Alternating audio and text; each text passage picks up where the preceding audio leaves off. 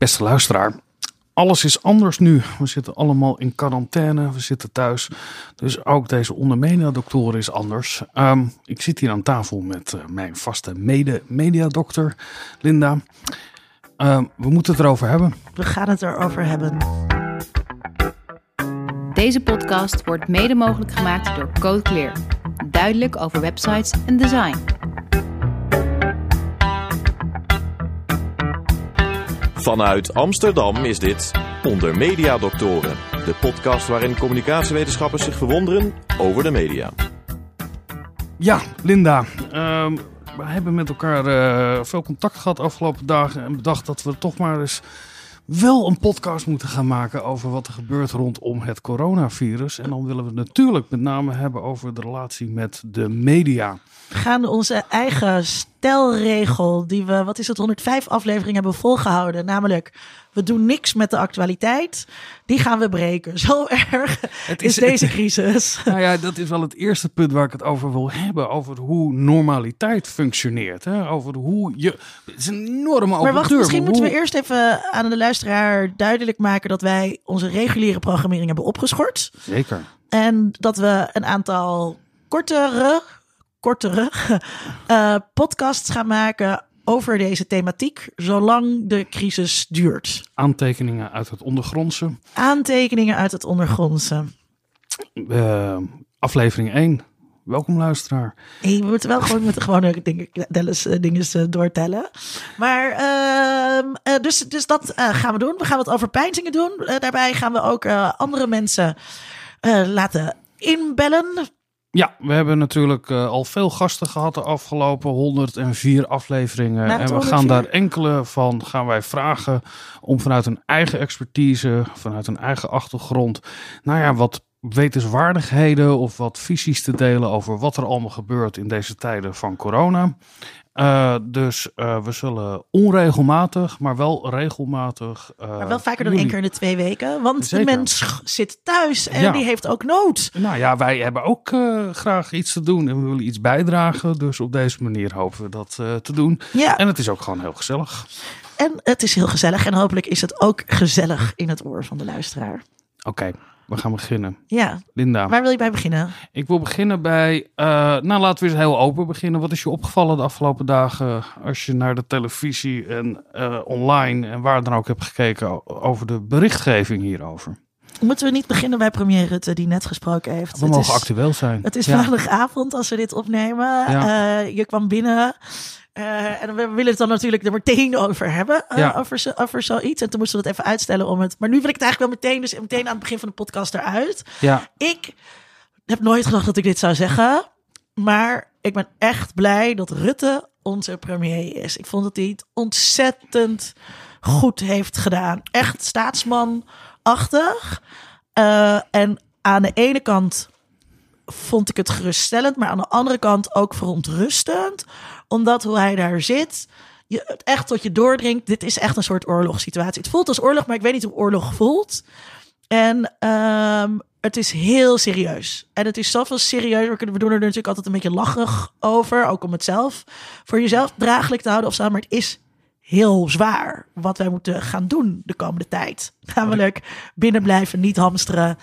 Ehm, afstand houden van elkaar.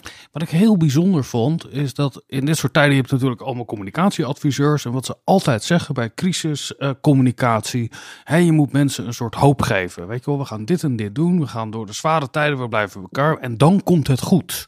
En dat zie je eh, altijd na grote aanslagen bijvoorbeeld, of dat soort momenten, dat een, een, een staatsman of staatsvrouw opstaat om die hoop te geven. En je merkte in zijn speech, dat kan nu niet. Je Nee. kan nu niet gaan zeggen van, goh, eh, we gaan deze maatregelen nemen, even eh, schouders eronder met elkaar en dan komen we er doorheen en is het straks weer goed. En dan Ja, gaan zoals we bij, weer... een, bij een economische crisis. Ja, nou, je zag dat eh, na 9-11 heel erg. Daar is daar ook wel onderzoek naar gedaan. Wat Mhm. werkt daar dan van? Is dat je als eerste moet benoemen dat het heel erg is.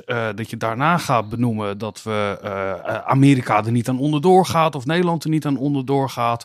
En dat het straks weer beter zal zijn. Hè, omdat we deze ervaring hebben. En dat vond ik het hele bijzondere van Rutte. Eh, ook in de commentaren hoorde ik net op de radio zo'n, zo'n, eh, ja, maar hij heeft niks nieuws gezegd. Nee, maar wat hij heeft gezegd is eigenlijk om de ernst daarvan te benadrukken op een hele goede manier, inderdaad. Want ik was, je denkt toch, goh, wie had daar nog meer kunnen zitten in Nederland die op deze manier eh, echt dat staatsmanschap vorm wist te geven? Ik kan me echt even niemand voorstellen van wie we dat zouden accepteren. Ja, ja, en er wordt natuurlijk vaak, en dat heb ik ook wel eens over Rutte beweerd, eh, dat hij een soort eh, tweedehands autoverkoper is en te zeer een manager, te bedrijfsmatig of zo. Maar misschien is dat dus nu juist ook wel goed, dat de- deze crisis eh, moet, het, moet gemanaged worden. Ja, En dat betekent, nou ja, daar weet jij alles van. Dat betekent overleggen en vergaderen. En nog wat meer vergaderen. En oh, wat ik ook heel goed vond. Hij benadrukte zo heel duidelijk ehm, eh, dat eh, eh, alles geïnformeerd moet zijn. Alle keuzes die er gemaakt worden, dat die geïnformeerd moeten zijn eh, op het advies van deskundigen. En eh, dat dat een vrij centrale plek in zijn toespraak. En dat vond ik echt heel bijzonder. Ook in het licht van de afgelopen podcasts die wij gemaakt hebben. Ehm, eh, om, om toch vooral dat vertrouwen in experts te benaderen en te bestendigen. Hij haalde ook een hele klassieke management truc uit. Namelijk, geef mensen drie opties, maar er is eigenlijk maar één optie. Dus je zegt, we Dat konden is, A. dat is een verkooptruc. Dat is, Ja. geen ma- dat is, dat is zo Maar verkoop je manage- dus tweedehands auto's. eh. Maar dat deed hij wel, want je hebt zeg maar optie A, B of C. Ja. in- in mate van, van, van strengheid. Nou, dan neem je niet de lichtste variant. Je neemt ook niet de allerzwaarste Mm. variant. Je neemt altijd optie B, hè, waar dat, dat in het midden zit. En het is net als met kleine kinderen. Je moet nooit vragen, wat wil je drinken? Maar wil je, eh, wil je thee of limonade? Dat is ook de manier hoe hij ons aanspreekt. Dit is waar we voor staan. Ja. En wij maken deze keuze. En daarbij informeren we ons door deskundigen. ja, En dat is hoe het is. ja. En niet anders. En dat vond ik ook wel heel knap. Dat hij laat zien dat er een overweging is geweest. Dat je je daarover laat informeren. Maar er zat ook weinig licht tussen eh, waar hij dan uiteindelijk mee komt. Het kan nog erger worden. We kunnen grotere maatregelen nemen. Moeten we het zo ook nog over hebben. Want eh, ja, we moeten het ook over de toekomst hebben. Gaan we heel vaak doen natuurlijk, in de hoop. Maar dit is, nu klonk het als een volstrekt logische, onontkoombare weg die we met elkaar moeten Ja. bewandelen. En dat is ontzettend knap, vind ik dat. Nou ja, zeker ook. Eh, ik denk wat waar, waar we voor moeten waken, denk ik, in deze serie die we gaan maken, is dat we te veel ehm, eh, het nieuws herhalen. Want iedereen ho- hoort het nieuws al uit en ten treuren. En we willen wel dat de podcast iets toevoegt. Eh, dat gezegd hebbende, eh, afgelopen weekend was er natuurlijk veel kritiek. Op eh, Rutte, op het kabinet, eh, dat de scholen, dat de beslissing dat de scholen moeten, dicht moeten eerder had moeten, eerder had moeten komen, eh et cetera. En ehm, eh, dat, het, dat de maatregelen niet ver genoeg gingen. Terwijl als je nu zo deze scenario's naast elkaar gelegd krijgt, dan is het heel logisch dat de maatregelen niet altijd ver genoeg gaan. Ja, en er zit wat de moeilijkheid waar hij voor staat, of het kabinet voor staat, eh, is dat het ook heel verstandig is als er een bepaalde groep gelijkmatig wel besmet zal raken met het virus. Ja, precies. Dat is en het, dat, wordt, is, ja, dat maar wordt het natuurlijk dus niet het hardop scenario. gezegd. Hè? Dat, dat, dat, maar het is goed dat jonge mensen, dus dat die scholen open bleven, was natuurlijk ook wel Ja, dat was het onuitgesproken. Ja. En ik vind toch eh, heel knap dat je... Je kan dat niet hardop zeggen in een persconferentie. Je kan niet tegen ouders zeggen... Als uw kinderen ziek worden... Dat hoort eigenlijk bij de strategie die we hebben. Want nou ja, liever daar... gezegd. Nou, niet met zoveel woorden. Maar als je je daar een beetje in verdiept... Dan weet je dat dat ook wel een, eh, Ja. een, een strategie moet zijn. En dat is natuurlijk ook het, het hele moeilijke wat ik eerder zei over crisiscommunicatie.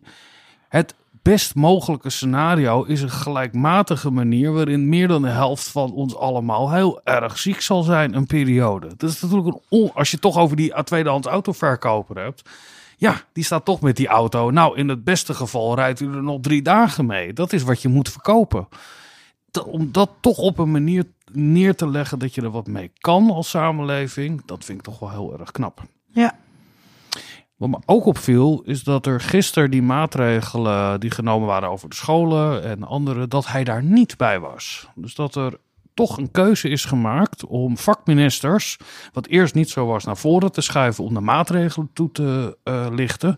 En dat hij veel meer nu de, ja, hoe noem je dat, de pater familias rol Mhm. gaat innemen. Hij is niet meer degene die de specifieke maatregelen gaat uitleggen. Ja. Niet meer gaat zeggen, goh, je mag niet meer eh, naar de horeca. En eh, Hij is overstijgend. nu moet hij overstijgend zijn. En daar is, ik weet zeker dat daarover nagedacht is, dat dat kan. Want nu kan je hem ook eh, in, in de rol die hij moet gaan spelen, niet op die kleine technicalities gaan eh, wijzen. Van goh, hoe zit dat dan? En eh moeten coffeeshops wel dicht? En nu zijn ze weer open als je bij het loket staat. En weet je wel, dat zijn allemaal. dat is, dat Is de koffieshop weer open bij jou? Ja, en de koffieshop is weer open. Linda. Oh, wat een goed nieuws. als je niet, je mag als verkooploket. Oh, is dat alweer bekendgemaakt? Ja, dat is eh, net bekendgemaakt. Oh, Dus, wat goed. eh, nou ja, dat als, de, als de luisteraar dit hoort, zijn we ook alweer En ook om hele verder. goede redenen. Want Maar als de ook- luisteraar dit hoort, dan weet de luisteraar al waarom. Ja. Dus dat hoef je niet aan mij uit te leggen. Ondertussen is er ook een poes die heel veel aandacht wil. Ik probeerde met de kabels, eh, kabels te gaan spelen. Ehm, wat, ik, wat mij eh, opvalt, is dat al het nieuws corona is. Er is eigenlijk niks anders in het nieuws. En het grappige was, ik ehm, ehm, begon donderdag met een nieuwe cursus wetenschapscommunicatie. En mijn cursisten moesten allemaal een wetenschapsblog van tevoren uitkiezen. En dan gingen we dan eh, in, de, in de les samen allemaal even naar kijken. Eh, dus dat zocht ik dan op. En al die blogs hadden ook alleen maar eh, corona op de voorpagina. En ik merk dus ook, niemand praat over iets anders. Er is niks anders dan eh, corona. Er wordt heel veel ehm, elkaar eh, nagepraat, bemoedigend. Nagepraat, dus sociologisch is het ook heel interessant om te zien hoe die kleine, eh, hoe noem je dat, chit-chat praatjes, hoe die gaan tussen mensen. En het is allemaal eh, eh, bevestigen. Ehm, eh, dit, dit weet ik, weet jij dit? Eh, hele ouderwetse communicatievormen eigenlijk. Dus je zou toch denken dat we eh, moderne technologie hebben. Maar juist in die één op één gesprekjes merk je... oké, zo moet het vroeger ook zijn gegaan. Ik hoor dit, jij hoort dat. Klopt dit? Ik weet niet of ik jou wel vertrouw. Dat heb ik ook heel vaak. Dus maar sta ik ergens en dan zegt iemand iets... en dan denk ik, oh, nou, ja, jij bent aan het wauwelen. Dat, eh, dat hoef ik niet zo serieus te nemen. Ehm, maar dat, er, dat we dus, er is niks, er is niks anders. We hadden ook niet nu vanavond die podcast kunnen opnemen over dissonante stemmen in de media, wat we eigenlijk gepland hadden. Nee, dat, dat, dat, ik merk het ook als ik in de supermarkt kom of op straat, is dat er.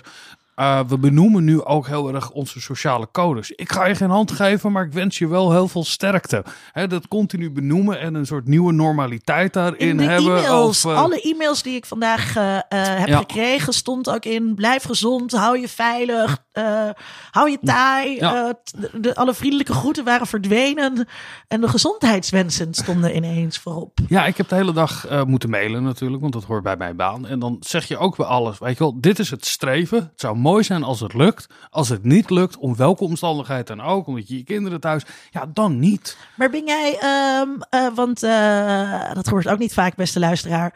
Nou, eerst heb ik al Rutte gezegd dat ik blij ben met president, met president Rutte. Ja. En nu ga ik zeggen eh, dat ik Vincent compliment heb gegeven over zijn crisiscommunicatie voor het weekend.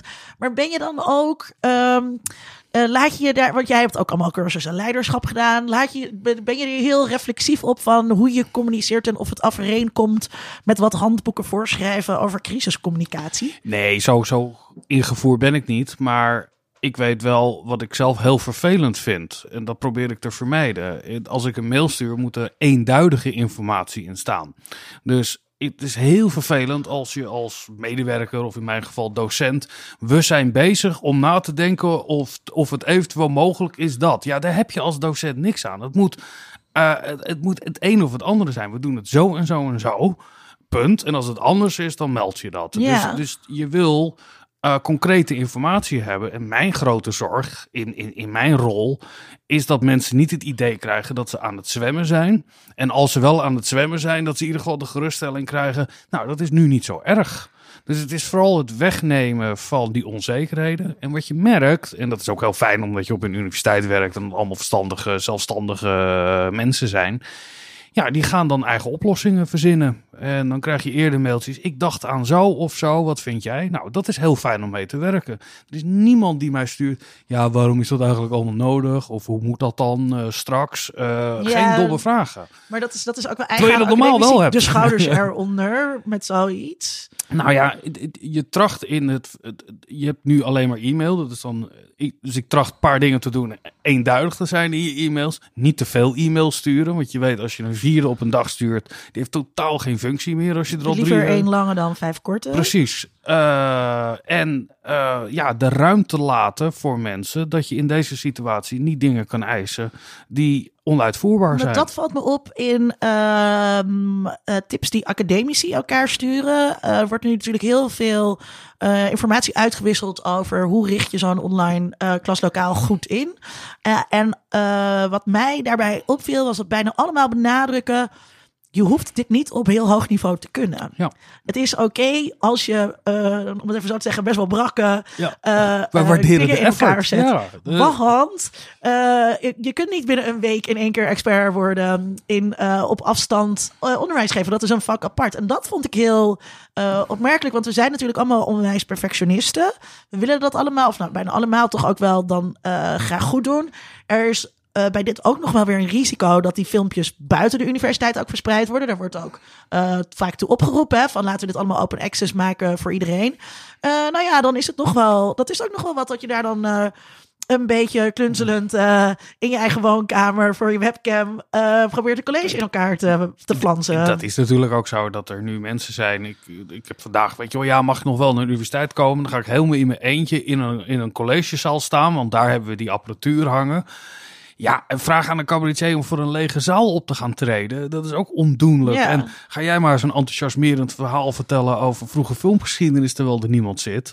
Nou, er zit er Dat vaak een hele andere iemand in de zaal die heel erg zit te knikken. eh, zeker, maar het, het- Maar dat, dat we elkaar zo toestaan om te mogen klunzen, dat vond ik heel bijzonder. Ja, en ik vind het ook heel bijzonder dat, nou ja, als we het over de Universiteit Utrecht hebben, daar. Beste zit- universiteit van het land. Zeker. Al vinden we ook nu andere universiteiten Het zijn ook allemaal lief, hoor. We zijn samenhorig. Ja. Shout-out naar de Tilburg University. Nee, maar ik vind het fantastisch om te zien dat een organisatie waar 32.000 studenten studeren, 9.000 medewerkers, 4.500 mensen die in een wetenschappelijke hoek zitten, die allemaal min of meer ook weer onderwijstaken hebben. Allemaal nu aan het leren zijn. Allemaal denken, nou, als het altijd, en, en geloof me, de kleinste verandering in normale tijden, hoeveel gezeur dat oplevert. Want iedereen heeft natuurlijk zijn eigen dingen. En dat is ook leuk van een universiteit. Is ook leuk van academici dat ze zo zijn. Maar ja, eh, nood breekt eh, wet. En mensen worden heel meegaand daarin. En eh, dat is fantastisch om te zien. Ik ben heel erg benieuwd hoe. Eh, ik heb wel eens gelezen, ik weet niet of het wetenschappelijk allemaal waar is. Maar als je iets 17 dagen doet. Dan begin je dat een beetje als een nieuwe... Dat zei je laatst tegen Ja. mij, dat het dan een gewoonte is. Ja. Daarom moet ik nu ook zo Eh, afkicken van de sportschool. Oh, precies. mensen, wat een hel. Nee, maar als je routines opbouwt, als je 17 dagen elke dag eh, koud gaat douchen of noem maar op, dan wordt dat na 17 dagen eh, wordt dat, ga je dat ervaren als normaal. We zitten nu in een fase dat we langer dan 17 dagen een heel nieuw ritme gaan opbouwen. Eh, maar we hebben heel specifiek over onderwijs en online onderwijs. Dat gaat beklijven, gedeeltelijk. Dan gaan Nou ja, mensen nu ik- denken, hey, dit is toch wel leuk. En andere mensen zijn weer heel blij dat het straks voorbij is of niet Ja, hoeft. Maar daar heb ik dus daar heb ik een column over geschreven. Vorige week al woensdag met vooruitziende blik. Eh, we moeten anticiperen op de post-corona-universiteit. Ehm, we moeten formuleren onder welke voorwaarden we weer teruggaan naar de beginsituatie. En eh, dat vind ik voor het onderwijs belangrijk. Maar eh, toen gisteren met die coffeeshops, toen ik die coffeeshop aankondiging hoorde en ook de seksshops. eh, dat is nog wel typisch, hè? Dus de kapper mag open blijven, de waksalon mag open blijven, maar de sekswerker moet dicht. De koffieshop moet dicht, maar de galegal mag open blijven. Die hebben ook geen belangrijke functie in de voedselketen. Ehm, ik, ik kan me toch niet aan de indruk onttrekken dat eh, wij een eh, rechtschristelijk kabinet hebben. die het wel prima vinden als die koffieshops dicht zijn. als de sekswerkers niet meer aan het werk zijn. En Ja. ook die het wel prima Ja. vinden als er Nou, wat dat- beknippeld kan worden op het Als ik onderwijs. het iets breder mag trekken. Ja, ik, ik, ik zit zelf in een clubje binnen de universiteit die zich bezighoudt met online en blended eh, learning en wat dan ook. En wij weten dat we eh, op een gegeven moment hadden we zo'n 10, 15 procent van de docenten die waren echt actief betrokken bij dit soort dingen. En dan stokt dat op een gegeven moment. Dus dit zijn wel een soort gebeurtenissen die dat kunnen doordrukken. Hetzelfde zou je kunnen denken over heel veel maatregelen die er nu zijn. Van goh, willen we eigenlijk wel terug. En dan kan je een hele christelijke agenda daarbij hebben. Van goh, het ging toch ook goed zonder. En eh, misschien moet de koffieshop straks alleen nog maar aan een loket verkopen. Want dat is toch ook beter. Dus inderdaad, het benoemen van goh, waar willen we weer naar terug. Maar ik denk ook hele mooie dingen die eruit voor kunnen komen. Die uit deze situatie ontstaan om er eentje te noemen die ik echt heel erg interessant vind. En ik ben zeker niet de eerste die dit opmerkt. Maar het lijstje van het ministerie. Wat zijn nou de vitale beroepen in de samenleving? En er zijn toch een heleboel mensen die dat lijstje doorgingen. En die dachten, ik sta er niet tussen. Ik doe er eigenlijk niet zoveel toe. En als jij financieel dienstverlener bent bij de ING of bij de Rabobank of bij de Ambro. Als je zit te luisteren. je helemaal, doet er dus niet er toe. Er stonden helemaal geen managers op. Nee, het, dat, dat, dat hele idee dat je toch een, een, een samenleving hebt die uiteindelijk een vraag moet stellen. Uh, waar zijn de mensen uit de zorg, het, het onderwijs, maar ook politie, brandweer, defensie, wat dan ook. Dat is wat wij als samenleving zijn en dat moet blijven functioneren. Al het andere is in een categorie nice to have. Ik heb daar vandaag uh, met mijn kantoorgenoten, uh, want ik ga gewoon naar kantoor. Ik heb een klein kantoor. Uh, wij zijn daar gewoon. en, we netjes afstand. En, wij houden netjes afstand. Normaal ja. lopen jullie de hele dag te zoenen daar, toch? Dat, dat is, dat ja. is wel hoe het eraan toe gaat op zo'n, in, zo'n, in de creatieve sector. maar een van de jongens is communicatiemedewerker. Heeft hij ook een mooie managementtitel bij. En um, uh, hij moest vandaag iemand in Afrika interviewen voor het blaadje. Voor de website, voor een of ander project. En dat was alleen maar een moedje ook. En het was totaal kansloos dat hij moet doen. En hij zat te zuchten en hij zei: Ik heb echt een bullshit job. Ja. um, het, doet, het doet er echt niet toe. Het lijkt me ook zo pijnlijk dat je nu opstaat en dat je daytrader bent. En, maar uh, ik heb dus. Ik heb ook aandelen, tenminste. Ik heb nog steeds niet aandelen. hebben over je aandelen, Vincent. Nee, maar er zitten dus mensen nu heel erg zenuwachtig op allemaal kantoren te schuiven of te klikken met muisjes om uh, uh, mee te gaan. En, en ik, ik nou, uh, Maar ik Nee, mag ik, heb je afgelopen zondag business class gekeken? Ik wel. Ik raad het luisteraar, kijk het terug. Dit, is, dit is van een, van een fantastisch absurdisme om naar dat programma te kijken in deze situatie. Waarin allemaal brokers of mensen dat je een tweede huisje kan kopen. Maar En die reclames die was, eh, die was al ingekocht. ja, de reclames waren ingekocht. Het draaiboek lag er al. Want stel je voor dat je dat gaat aanpassen. Waarin mensen dan gaan hebben over lekkere wijn. Eh, het, het is een fantastisch demasqué is het van dat soort dingen die er zijn. Die we nu constateren en echt bewust van zijn. Dit is iets leuk om bij te hebben. eh, maar het is niet nodig. Weet je wel? Het is dat- niet nastrevenswaardig. Maar dat zo. wisten wij toch al? Ja, wij wel. Maar andere mensen niet. Ja, wat ik, ehm, wat eh, ik aan dat eh, lijstje media en communicatiemensen stonden daar dus wel eh, in, maar dan niet, niet voor mijn kantoorgenoot. Ehm, eh, maar ik vind dus wel, en daarom maken we, zijn we ook van plan om dus meer podcasts te maken in deze crisistijd. Eh, vermaak is ontzettend belangrijk. Ja. En eh, ik had nogal wat paniekerige eh, vrienden om me heen.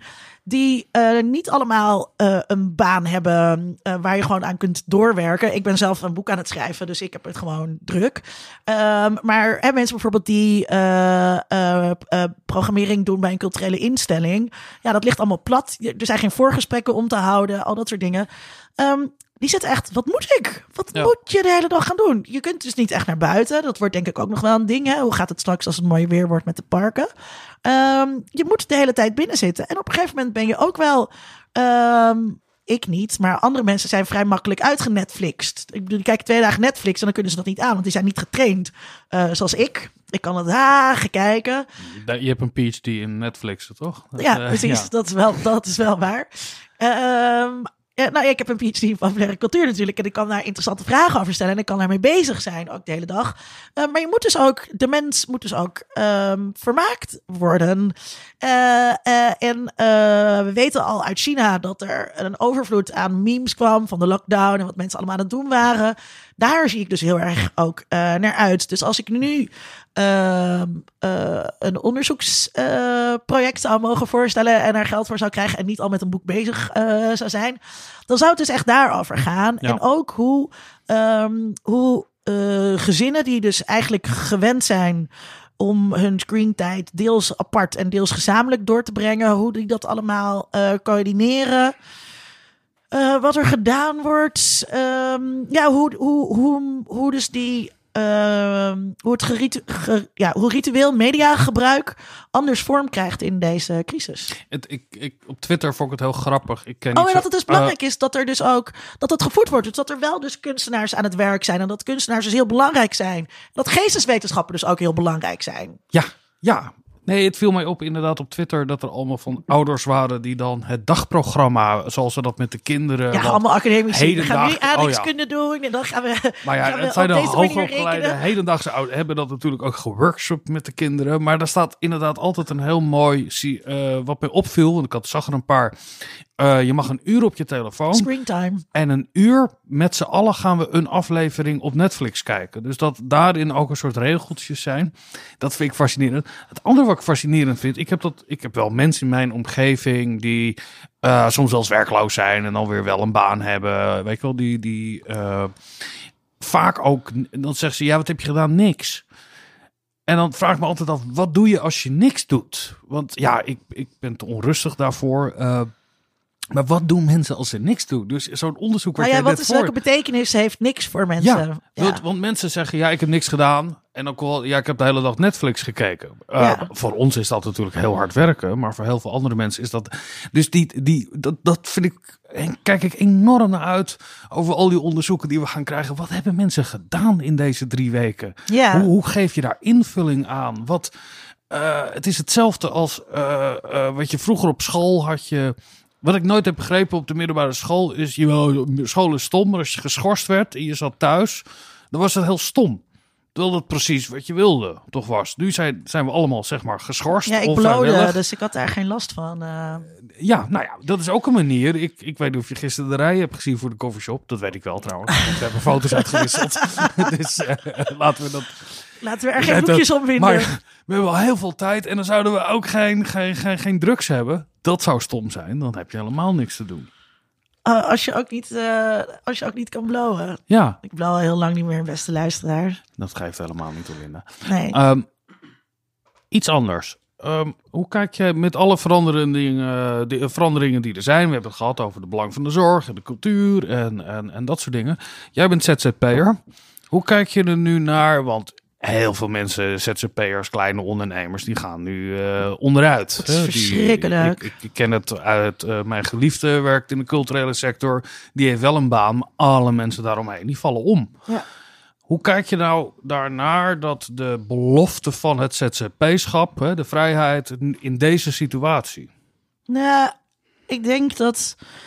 Eh, kijk, eh, Wiepers heeft eh, afgelopen zondag eh, gezegd: de ZZP'ers eh, die wilden geen vast contract. En het is met je eigen schuld. En eh, Rutte noemde net nadrukkelijk de ZZP'ers ook erbij. Ja. Ehm, kijk, dit is zo'n. eh, iets wat totaal niet in geen enkel scenario in te schatten is. Hè? Dus op het moment eh, dat jij eh, schrijver bent en eh, je geld grotendeels verdient met ehm, lezingen die je geeft en voorleesavonden en debatgesprekken, ja, dan spreid jij je winkansen door veel verschillende opdrachtgevers te hebben. En je gaat er natuurlijk nooit van uit dat alle theaters tegelijkertijd dicht gaan zijn. Dus dat zijn Ja. dingen die echt niet eh, in te schatten zijn. En die gelden voor eigenlijk alle bedrijven die hierdoor geraakt zijn. Ehm, dus ook de, de vliegindustrie en de hotelbranche. En ehm, eh, mijn fysiotherapeut die eh, dicht is gegaan. Alle personal trainers. Er zijn natuurlijk heel veel beroepen die je niet anders dan als freelancer kunt doen. Eh, die personal trainer of die schrijvers waar ik het over had. Eigenlijk alle sprekers. Ehm, waar ging ik nou heen? Oh ja, dat, dat het dus voor al, al die mensen... eh, ja, die moeten op de een of andere manier geholpen eh, worden. Het is niet dat ik nu denk... ehm, ik, ben, ik heb ook een dienstverband eh, bij de Universiteit Utrecht. En de daar beste ben ik, universiteit van Nederland. ja. En daar ben ik Hoe nu. kom je eraan aan daar, ben ik, dienstverband? daar ben ik nu heel blij mee. omdat dat een beetje zekerheid biedt. Aan de andere kant, mijn columns voor Folia, een andere zekerheidstak, zeg maar, waarop ik leun, die gaan ook gewoon door. Ja. Ehm, Ja, je kan nu aan je boek werken. ik kan nu eh, aan mijn boek werken. Eh, en bij mij scheelt het dan dat ik eigenlijk in, in drie, op drie takken eh, actief ben. En dat die culturele sector die nu plat ligt, dat kost me geld. Eh, maar hopelijk kan ik dat dus met mijn andere dingen wel opvangen. Dus ik heb niet het idee eh, dat ik liever in al die drie culturele sectoren, of die, al die drie sectoren waar ik werkzaam ben, daar allemaal vaste contracten zou willen hebben. Dat kan ook. Maar vind je dat Namelijk de samenleving eh, een verantwoordelijkheid heeft om mensen in de culturele sector, waar jij ook voor gedeeltelijk eh, zit, op enige wijze te, te, te, te- te steunen of eh, compensatie te bieden? Nou ja, dat is dus die sector waar ik het net had. Die zorgt voor, ehm, eh, voor de, alle input. Voor het vermaak en voor intellectuele input. En dat, dat op het moment dat die mensen allemaal failliet gaan nu en in de bijstand moeten, ja, dat is, dat is verschrikkelijk. Dat is een enorm leed. Net als dat het een verschrikkelijk leed ehm, eh, is als alle ehm, cafés op de hoek failliet gaan en alleen maar overgenomen worden door eh, eh, grote ketens, door Hard Rock Café bijvoorbeeld. Dat er straks op elke hoek van de gracht een Hard Rock Café zit, want al die kleine ondernemers zijn over de kop. Maar Ja. hoe kijk jij daar dan aan? Daar tegenaan? Nou, ik vind het. Ik, ik vind dat je als. Je merkt nu in samenleving. Dit zijn extreme tijden, dat snap ik. Eh, maar dat het heel moeilijk is om dat onderscheid te maken tussen mensen in loondienst en ZZP'ers. Eh, als ik het even moet categoriseren, dan zou ik zeggen: je hebt onvrijwillige ZZP'ers. Eh, je kan niet tegen een postbode zeggen: Goh, jij wilde toch altijd ondernemer worden, omdat jij die daar, pakjes daar hoeven we sneller. niet over te praten. Die categorie gaan we niet hebben. Maar die mensen die vrijwillig als ZZP'er werken, die wel een andere optie hebben, jij bijvoorbeeld. Eh, dan vind ik het heel moeilijk om te zeggen van goh, ja, je hebt de baten ervan in goede tijden. Maar in slechte tijden, ja, dan dat is het hele idee van ondernemerschap. En moet een samenleving daar dan ook eh, eh, Ja, maar, dat, verantwoordelijk denk, voor maar ik zijn? denk dat iedereen het daar dus wel over eens is. De Dus vraag is alleen, is, ik- kwalificeert dit als slechte tijden die gelden als ondernemersrisico? D- ja, want, ja, want we hebben daar geen categorieën in gemaakt. Er is niet een soort noodfonds. Zo hebben we er nooit over nagedacht. Dus Maar, maar ik zou- op het ik- moment... nee, Nee, maar nee, nee, me nee, het nee, punt want ga afmaken. even Wat ik zou Want op vinden het is dat moment dat, de financiering voor de universiteit Ja. niet... eh, eh, dat die gewoon korter, korter geregeld zou worden...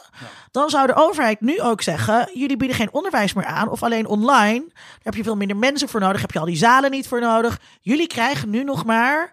een derde van het bedrag dat je normaal zou krijgen voor blok 4. Ik heb zou vanmiddag... betekenen- eh, Dat jij allemaal mensen zou moeten ontslaan. En dan zou het ook zijn, ja, dat is gewoon het bedrijfsrisico. En dan zeg je ook, nee, dit moeten we overeind houden. eh, ja, maar ik vind een, een, een universiteit vind ik toch een andere categorie. Zeker als daar 9000 mensen werken eh, en 32.000 mensen studeren. Dan een, een, een, een eenmanszaak. Dat, daar kan je makkelijk aan voorbij. Maar het, het ding is dus, het is niet één En we hebben een ziekenhuis. Lijkt me ook belangrijk. En? We hebben ook een ziekenhuis. Verschil je daar niet achter? Ja, maar het is dus niet één eh eenmanszaak. Die mensen die die culturele sector dragen houden... dat eh, eh, zijn 50.000 eenmanszaken die samen een sector vormen. En op het moment dat je daar nu niks voor doet... dan is die hele sector weg. Dan zijn alle ik artiesten, ja, alle ik, sprekers, ik. alle cabaretiers... Snap dat is gewoon Nee, weg. maar eh, ik vind dat deze mensen nu geholpen moeten worden. Maar ik Ja. denk dat we hier ook uit moeten leren dat je toch ook een soort noodfonds moet maken voor juist dit soort mensen waar je. eh, nou, dat is er dit- en dat heet de belastingen die we betalen. eh, ja, maar je krijgt allemaal korting als belasting, omdat je als eigen ondernemer werkt. Dus dat je ja dat wel een valt- soort Dat valt echt, dat is... een- Ja. een, een, een- als. Eh, Ik snap echt niet hoe we op deze discussie uitkomen. En ik vind Nou, het ook eerlijk gezegd, nee, ik vind het, ik vind het ook een beetje vervelend. Want eh, ik zit gewoon met een kantoorgenoot. Ja. Die is, weet je, we zijn nu eh, nog niet een week bezig. Die is gewoon meer dan eh 4000 euro omzet al kwijt. Ja. Hij filmt. Hij filmt van alles. Onder andere werkt hij voor ziekenhuizen, voor universiteiten, voor kranten. Alles wordt eh on hold gezet. Dit is zijn persoonlijk leed, weet Ja, je wel? ja, dat is geen vind het theoretisch, nee, maar ik vind het dus ook een beetje vervelend. mensen waar ik al van gehoord heb. Ik vind het vreselijk. Ja, maar dus dan is het een beetje vervelend dat jij hier een beetje theoretische zit te opwerpen van ja, moet het niet je ondernemersrisico zijn? Die mensen gaan gewoon failliet Nee, als er nu niet iets Nee, komt. dan heb je hem niet Dus het is geen theoretische vraag, wat een discussie die leuk is om een keertje op een ander moment te doen. Op dit moment is dit de situatie en moeten we die mensen gewoon helpen. Dat, dat heb ik ook gezegd als je goed hebt geluisterd. Ik vind dat je die mensen nu moet helpen.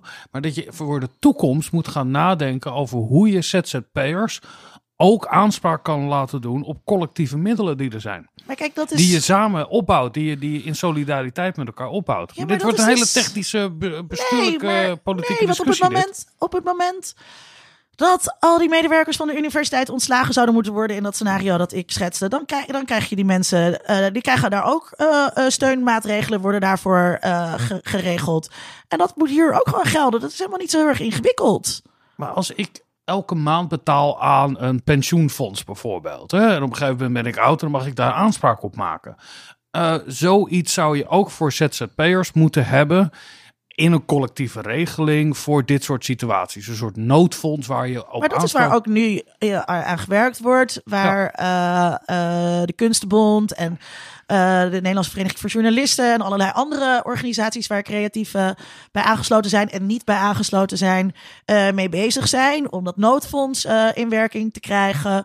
Om te onderhandelen ook eh, met de overheid over hoe groot dat moet zijn. Dus ehm, iedereen, ook die dit luistert, die zelfstandig is en die ook denkt: Jezus Vincent, fucking hell.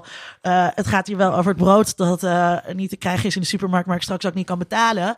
Ehm, eh, je kunt je gederfde inkomsten daar opgeven. Ehm, eh, en eh, dat wordt meegenomen. Dus ik heb heel netjes duidelijk doorgegeven welke klussen van mij niet door zijn gegaan. En om Heel hoeveel geld dat verstandig. En ik vind ook gaat. dat dat zeker moet gebeuren. En eh, er is al wel een voorziening beschikbaar. Op bijstandsniveau is dat. Maar daar moet je 13 weken op wachten. En dat zijn dus ook dingen die nu niet kunnen. Je Ja. kunt niet op het moment dat in één keer, hè, zonder eigenlijk enige aankondiging, al je inkomsten wegvallen van al je opdrachtgevers. Niet omdat jij ziek bent, eh, maar omdat de wereld ziek is. Ehm, eh, is het voor sommige mensen is 13 weken te wachten echt heel lang. Ja. Ja, dat zijn gewoon drie maanden huur. Weet je wel, als je dat in, ja, het, het, het is, het is onvoorstelbare. En dit leed, en dat, dat heb ik al veel eerder gezegd, dit leed is zo ontzettend groot. Dat is echt. eh, en, en mensen dragen het een soort van eh, gelaten. Dus op Twitter zie je wel wat dingen voorbij komen waar mensen delen om hoe grote bedragen eh, het al gaat. Schrijvers hebben het niet heel, eh, heel breed. Hè? Dat is sowieso niet, Nee, het is. niet geen onderwijsdirecteur betaalde baan. Ehm, Ik heb ook wel eens een boek geschreven. Nou ja, dat geef ik Ja. een weekend uit. Dat, wat je daarmee verdient. Ja, ehm, en wel een leuk maar weekend, iedereen, maar- maar... iedereen, en dat vind ik dus ook zo onwijs opmerkelijk aan deze situatie, de gelatenheid. eh, die er is, of ik weet niet of gelatenheid het juiste woord is, maar een soort acceptatie Ja. is er bij de mensen. Oké, je dit is wat mooi we of nu vind je moeten doen. dociel? Want dat, ik heb me dat afgevraagd. Hè? Al die horeca die gisteren een, binnen een half uur. En ik liep naar buiten om een bepaalde reden. En, Om naar de koffieshop te gaan, luisteraar. Om naar de koffieshop te gaan. Vind ik en- een stoner. en ik liep door de winkelstraat. Maar iedereen gaat netjes dicht. Terwijl er helemaal niet duidelijk is. eh, is dat vervolgbaar? Ben je een overtreding? Eh, krijg je een boete? Eh, ik zou niet zeggen dat het... Is er een ehm, algemene plaatselijke Wat verordening? nou? Het dossier? Nee, het is je verantwoordelijkheid nemen. Ja, het is wel prachtig hoe dat gebeurt. Hoe kleine ondernemers dat allemaal direct doen, terwijl je weet dat je gewoon echt financieel eh, misschien wel onderuit gaat. Ja, maar ik denk dat heel veel ondernemers eh, dit dus ook wel wilden. Eh, het was al rustiger in Ja. de horeca, ondanks al het gezeik van iedereen. Dan is het net- net is vol. Was het echt een heel stuk rustiger het afgelopen weekend in de horeca. En ehm, eh, op het moment dat je dan dus al veel minder omzet draait, maar je bent gewoon nog open. Je blijft ook open, want je concurrent is ook nog Dat is open. ook waar, op het moment Ja. dat je sluit, dan kan je ook zeggen, nou ja, ik heb dus vanaf 16 maart, of wat is het, 15 maart, heb ik omzet gederfd. Ja. En dit zijn de consequenties daarvan. Want ik denk, eh, waar ik me bij die steunmaatregelen dus heel erg zorgen over maak, is hoe gaan we bepalen, hoe gaan we vaststellen. Kijk, die 500 euro die ik op dit moment eh, aan gederfde inkomsten heb staan, dat is niet zo erg. Dat is ondernemersrisico. Weet je, dat, ik Ja. bedoel, daar ga ik ook niet dood Ja, aan. dan gaat wel eens een andere keer ook een opdracht niet door natuurlijk. hè? Precies. Dat, eh, daar, daar zal het echt niet over gaan. Maar er is nu onzekerheid over een klus van 4.500 euro. Dat geld heb ik wel nodig. Ja. Eh, dus en waar, waar, hoe ga je vaststellen wie welke gederfde inkomsten heeft en wat heeft en wat voor reële vergoeding daar tegenover eh, kan staan? Want mijn levensstandaard is niet bijstandsniveau. Nee. Eh, Nee, die laatste opmerking vind, vind je dan ook dat je gecompenseerd moet worden op het niveau dat je gewend was om te leven? Nou, niet, sowieso niet dat, hè. Zo werkt het niet. Zo werkt een WW-uitkering natuurlijk ook niet. Dat is geloof ik eh, 70% van je laatst verdiende loon. Uiteindelijk, ja. Eh, Ik en- ben daar voorbij verzekerd overigens, maar eh, ja. Eh, omdat je weet dat dat heel weinig is. Nee, maar dus bij zo'n café lijkt het me dat je... Dan kan je dus zeggen, ik heb zoveel gederfde inkomsten. Eh, dit, dit draaide ik normaal. Eh, dit Ja. is mijn normale jaaromzet. En op, op basis daarvan zou je toch gaan kijken. Ik denk ja, ook er zijn bij die kleine met deel, ZZP'ers. deeltijdontslag en dat soort dingen. Daar Ja. merk je als werknemer niks van. Maar ik denk dus bij die Eh. ZZP'ers dat ze ook daarnaar gaan kijken van... oké, wat, waren, wat waren je inkomsten van deze maanden in de afgelopen drie jaar? Dus wat is logisch om dan aan te nemen? En kunnen we op die manier daar iets mee? Zijn er andere dingen die je in de afgelopen dagen hebt gezien die, die blootgelegd zijn eigenlijk door deze situatie? Poeh.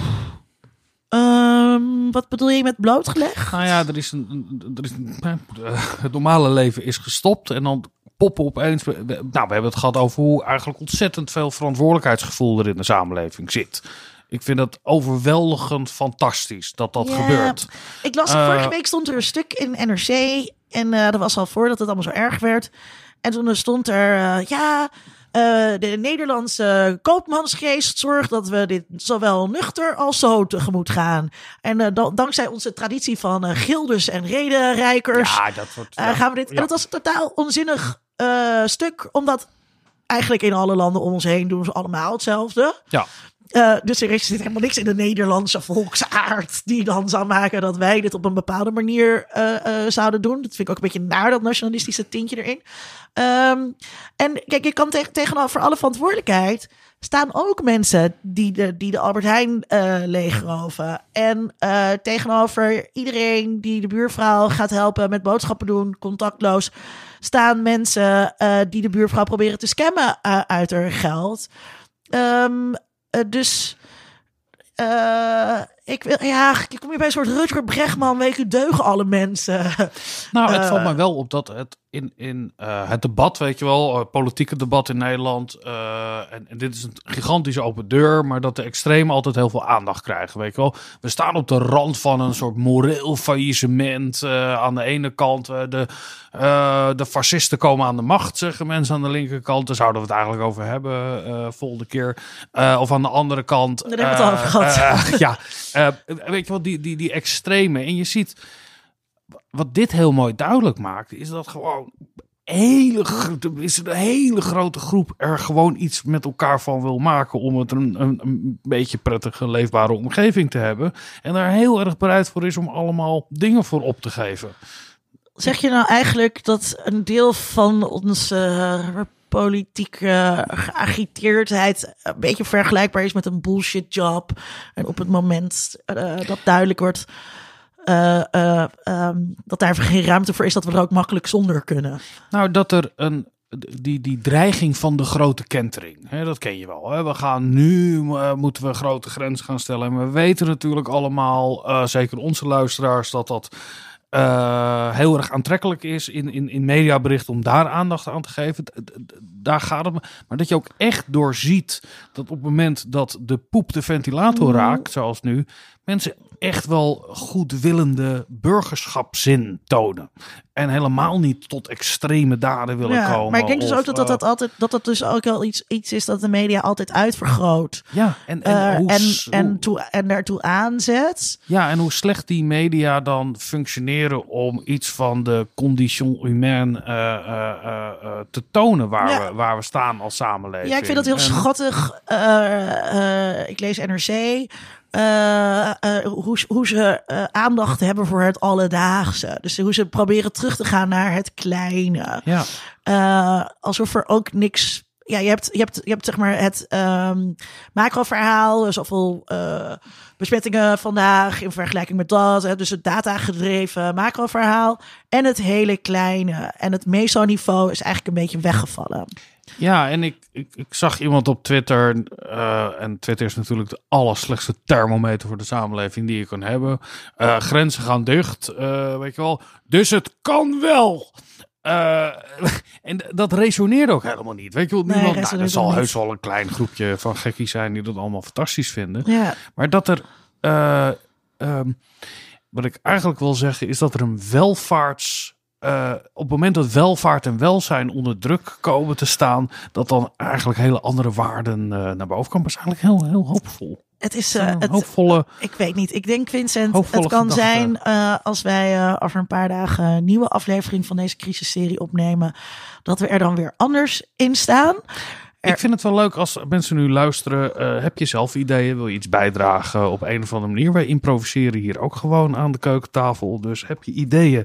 Laat het ons weten. Er zijn heel veel kanalen kan je ons eh, vinden. Ja. Dus heb je een vraag, een opmerking, een suggestie eh, wat we kunnen doen om in deze dagen door te komen Ja, met de mediadoktoren. verwonder je mee met de mediadoktoren Ja, over de coronacrisis. Laat het ons weten of je nou dokter bent of niet. Eh, we staan open voor alle leuke dingen die je kan bedenken. En als je me heel zielig geeft, geef geld op onze Patreon.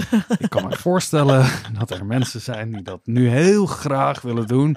Ik heb het nog helemaal niet over mijn aandelen gehad, maar geef op Patreon heel veel, heel veel, duizenden euro's. Ja, of, eh, of eh, er zijn allerlei andere dingen die je kunt doen. Er is bijvoorbeeld een mooi sekswerkersnoodfonds eh, aangelegd. eh, waar je ook je geld in kan stoppen als je dat graag wil doen vanuit huis. Wij zijn over een paar dagen weer. Wij, eh, wij zijn onregelmatig, maar regelmatig, luisteraar. Dus eh, In deze crisistijden. hou ons in de gaten. Onder Mediadoktoren is een podcast van Vincent Kronen en Linda Duits. Meer informatie vindt u op ondermediadoktoren.nl.